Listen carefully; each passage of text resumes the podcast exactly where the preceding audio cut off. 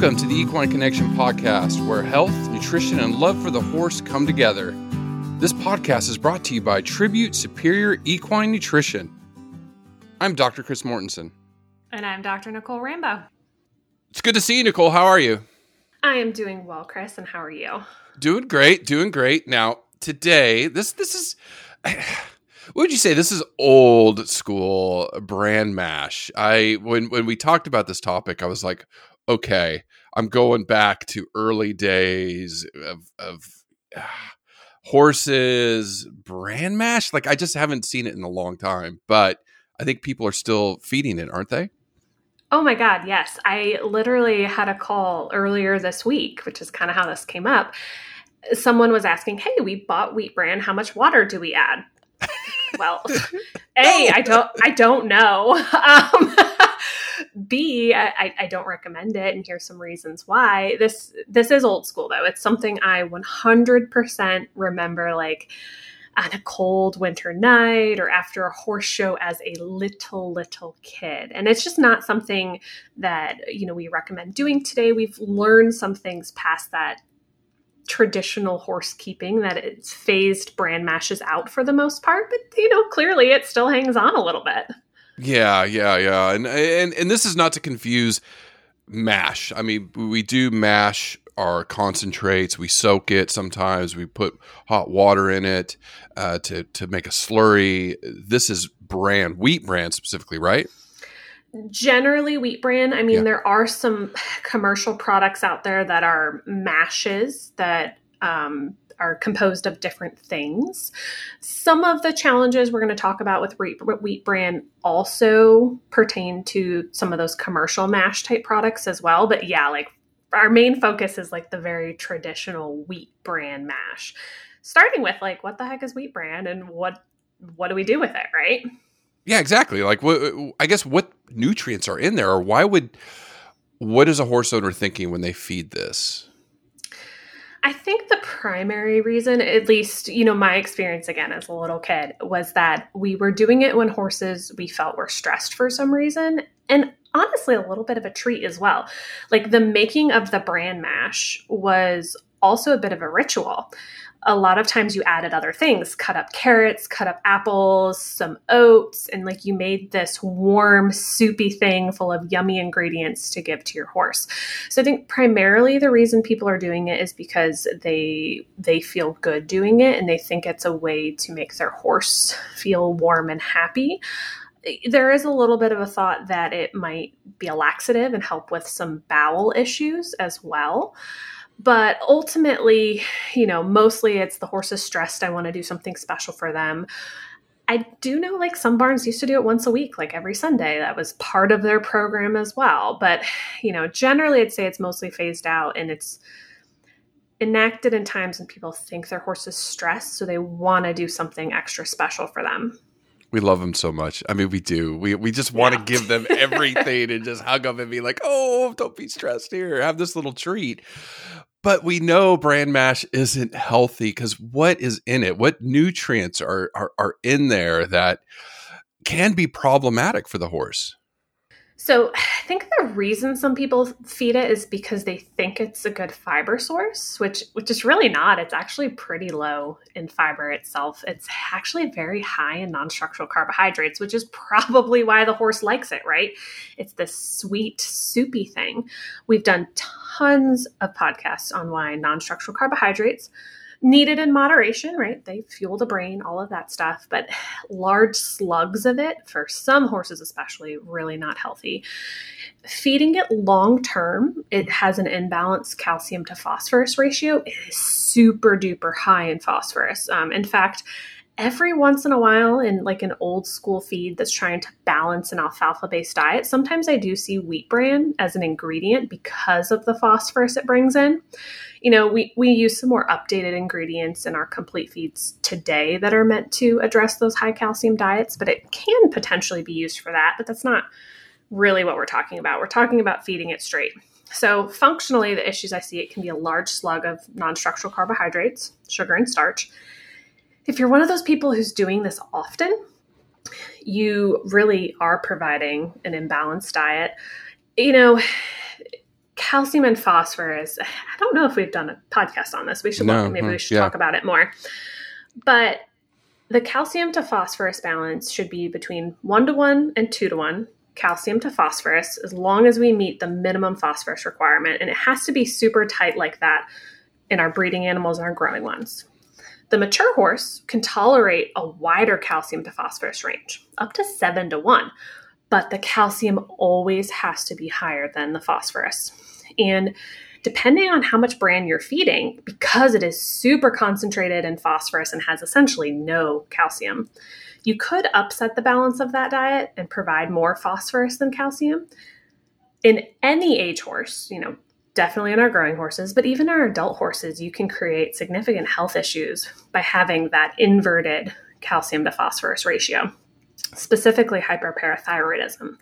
So, something we want to avoid doing. It just upsets the balance of the total diet. And then, you know, finally, let's say those are the two, like, oh God, things have gone tremendously wrong type issues. Think about when people are normally feeding a bran mash, when they think the horse is stressed. Okay. Stress dramatically increases your likelihood of digestive upset. Why in the world would we introduce something totally Totally different? Different. yes. Yeah, than the horse's standard diet when Yeah, we are yeah. worried about them being stressed. Because the other thing, in addition to stress, we know significantly increases our risk of digestive upset, specifically colic, is rapid changes in diet. And adding Absolutely. adding a bran mash is a tremendously rapid change in diet, um, particularly the straight wheat bran. And this is where I kind of bring up there are some commercial products that are bran mashes or mashes that, again, would be this dramatic change in the horse's diet. It, it is. It is. Okay. A plug. And, and, and sorry, listeners, you know, I know we're not always trying to push products or anything like that. But when Nicole was speaking about stress in the gut, I went to Constant Comfort. So, you know, and there's other products that other companies make. So if could you tell an owner if a horse is stressed, it's okay to feed constant comfort? So why how is that different than say Bran mash? Oh, great question. Yeah. So there are some supplements that are definitely appropriate to be fed during those stressful periods. Constant Comfort is a good example. Um, normally, I recommend we have those horses kind of on that long term, and maybe we might increase it during stressful times. That's not to say that we might not introduce it during a stressful time either. Small feeding rate, not going to upset the total balance of your diet.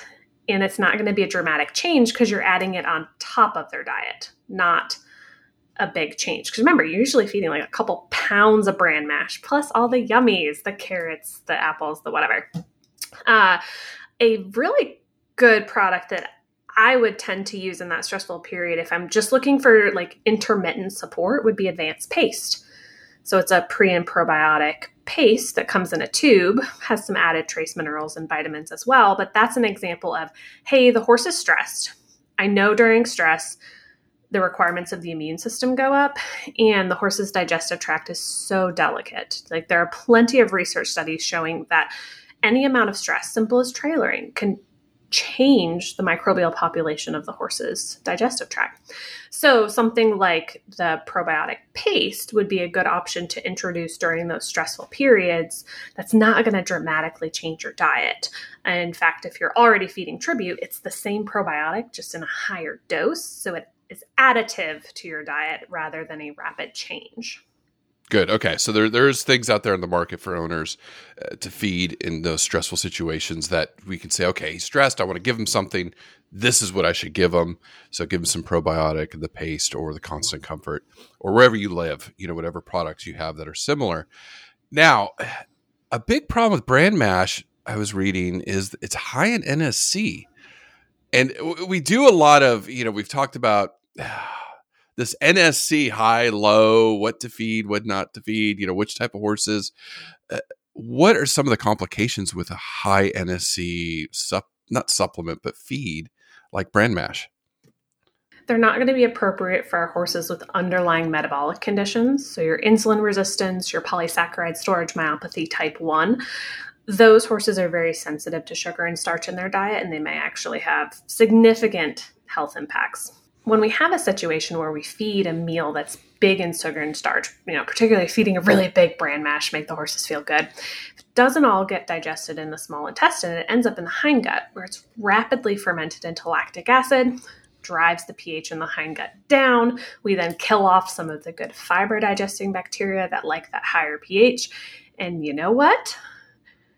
We did this in the first place because we thought it was good for the horse's digestive tract. Like uh, functionally, it probably makes sense that it's a laxative, right? Because mm-hmm. you've upset the balance of the yeah, horse's exactly. and created diarrhea. Um, that's not the type of laxative effect I think people were going for when they did this. You know, so functionally, some horses do fine on higher sugar and starch diets, and it's certainly appropriate for, you know, the racehorse, for example, who needs tons of energy.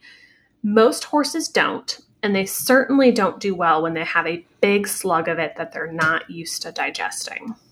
Yeah. Yeah. No. I so the one of the questions I want to ask is is there any situation where you would feed bran mash and I can't I racked my brain. I could not think of one situation where it's like, okay, this is a good idea to feed bran mash.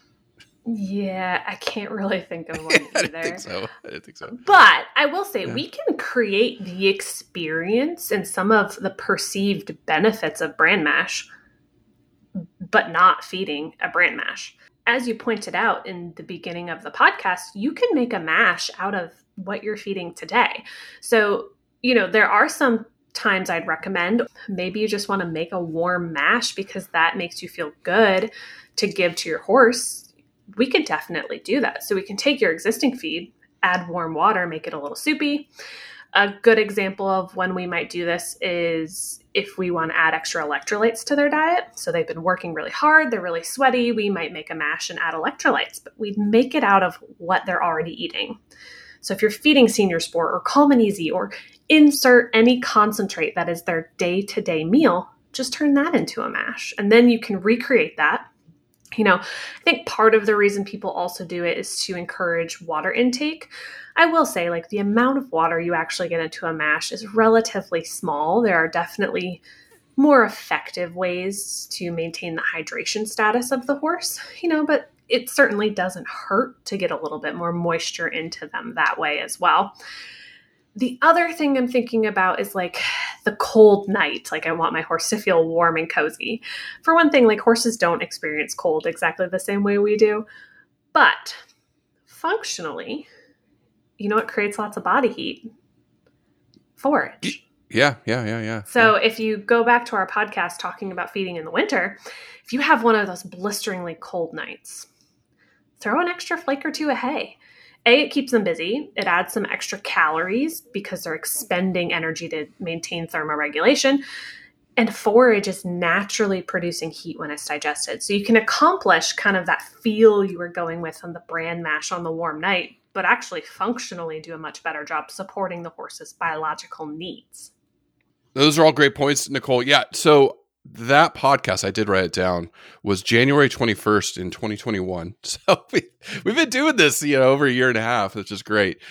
But yeah, it was a very good podcast. We did talk about how more forage helps generate more heat during those cold nights, not feeding higher NSCs or eh, quick energy. Uh, that doesn't help the horse at all. It's more forage. So, uh, all good, great points uh, about bran mash. Now, any final tips on this? Uh, just avoid it I mean, just avoid it. That's probably the best tip we can give. Yeah, in general, I, I would not recommend feeding a bran mash. Instead, let's think about ways we can recreate our goals without dramatically changing the horse's diet. And if you need some, you know, tips on doing that, we're happy to help provide that. That's great. That's great. Yeah, and thank you so much for our listeners. And again, if you have any questions, that link is in the show notes. A free consultation with our nutrition experts that uh, can, can help you if, if you're confused about bran mash or any type of mash. Please feel free to to click that link. And thank you for the comments on Facebook. Keep them coming. You can send us any topics you want us to cover. We'll add them to the list, and that could become a future podcast episode. But thank you so much, Nicole. Great stuff today. And I can't wait to, to get back to our next episode for next week. Thanks, Chris.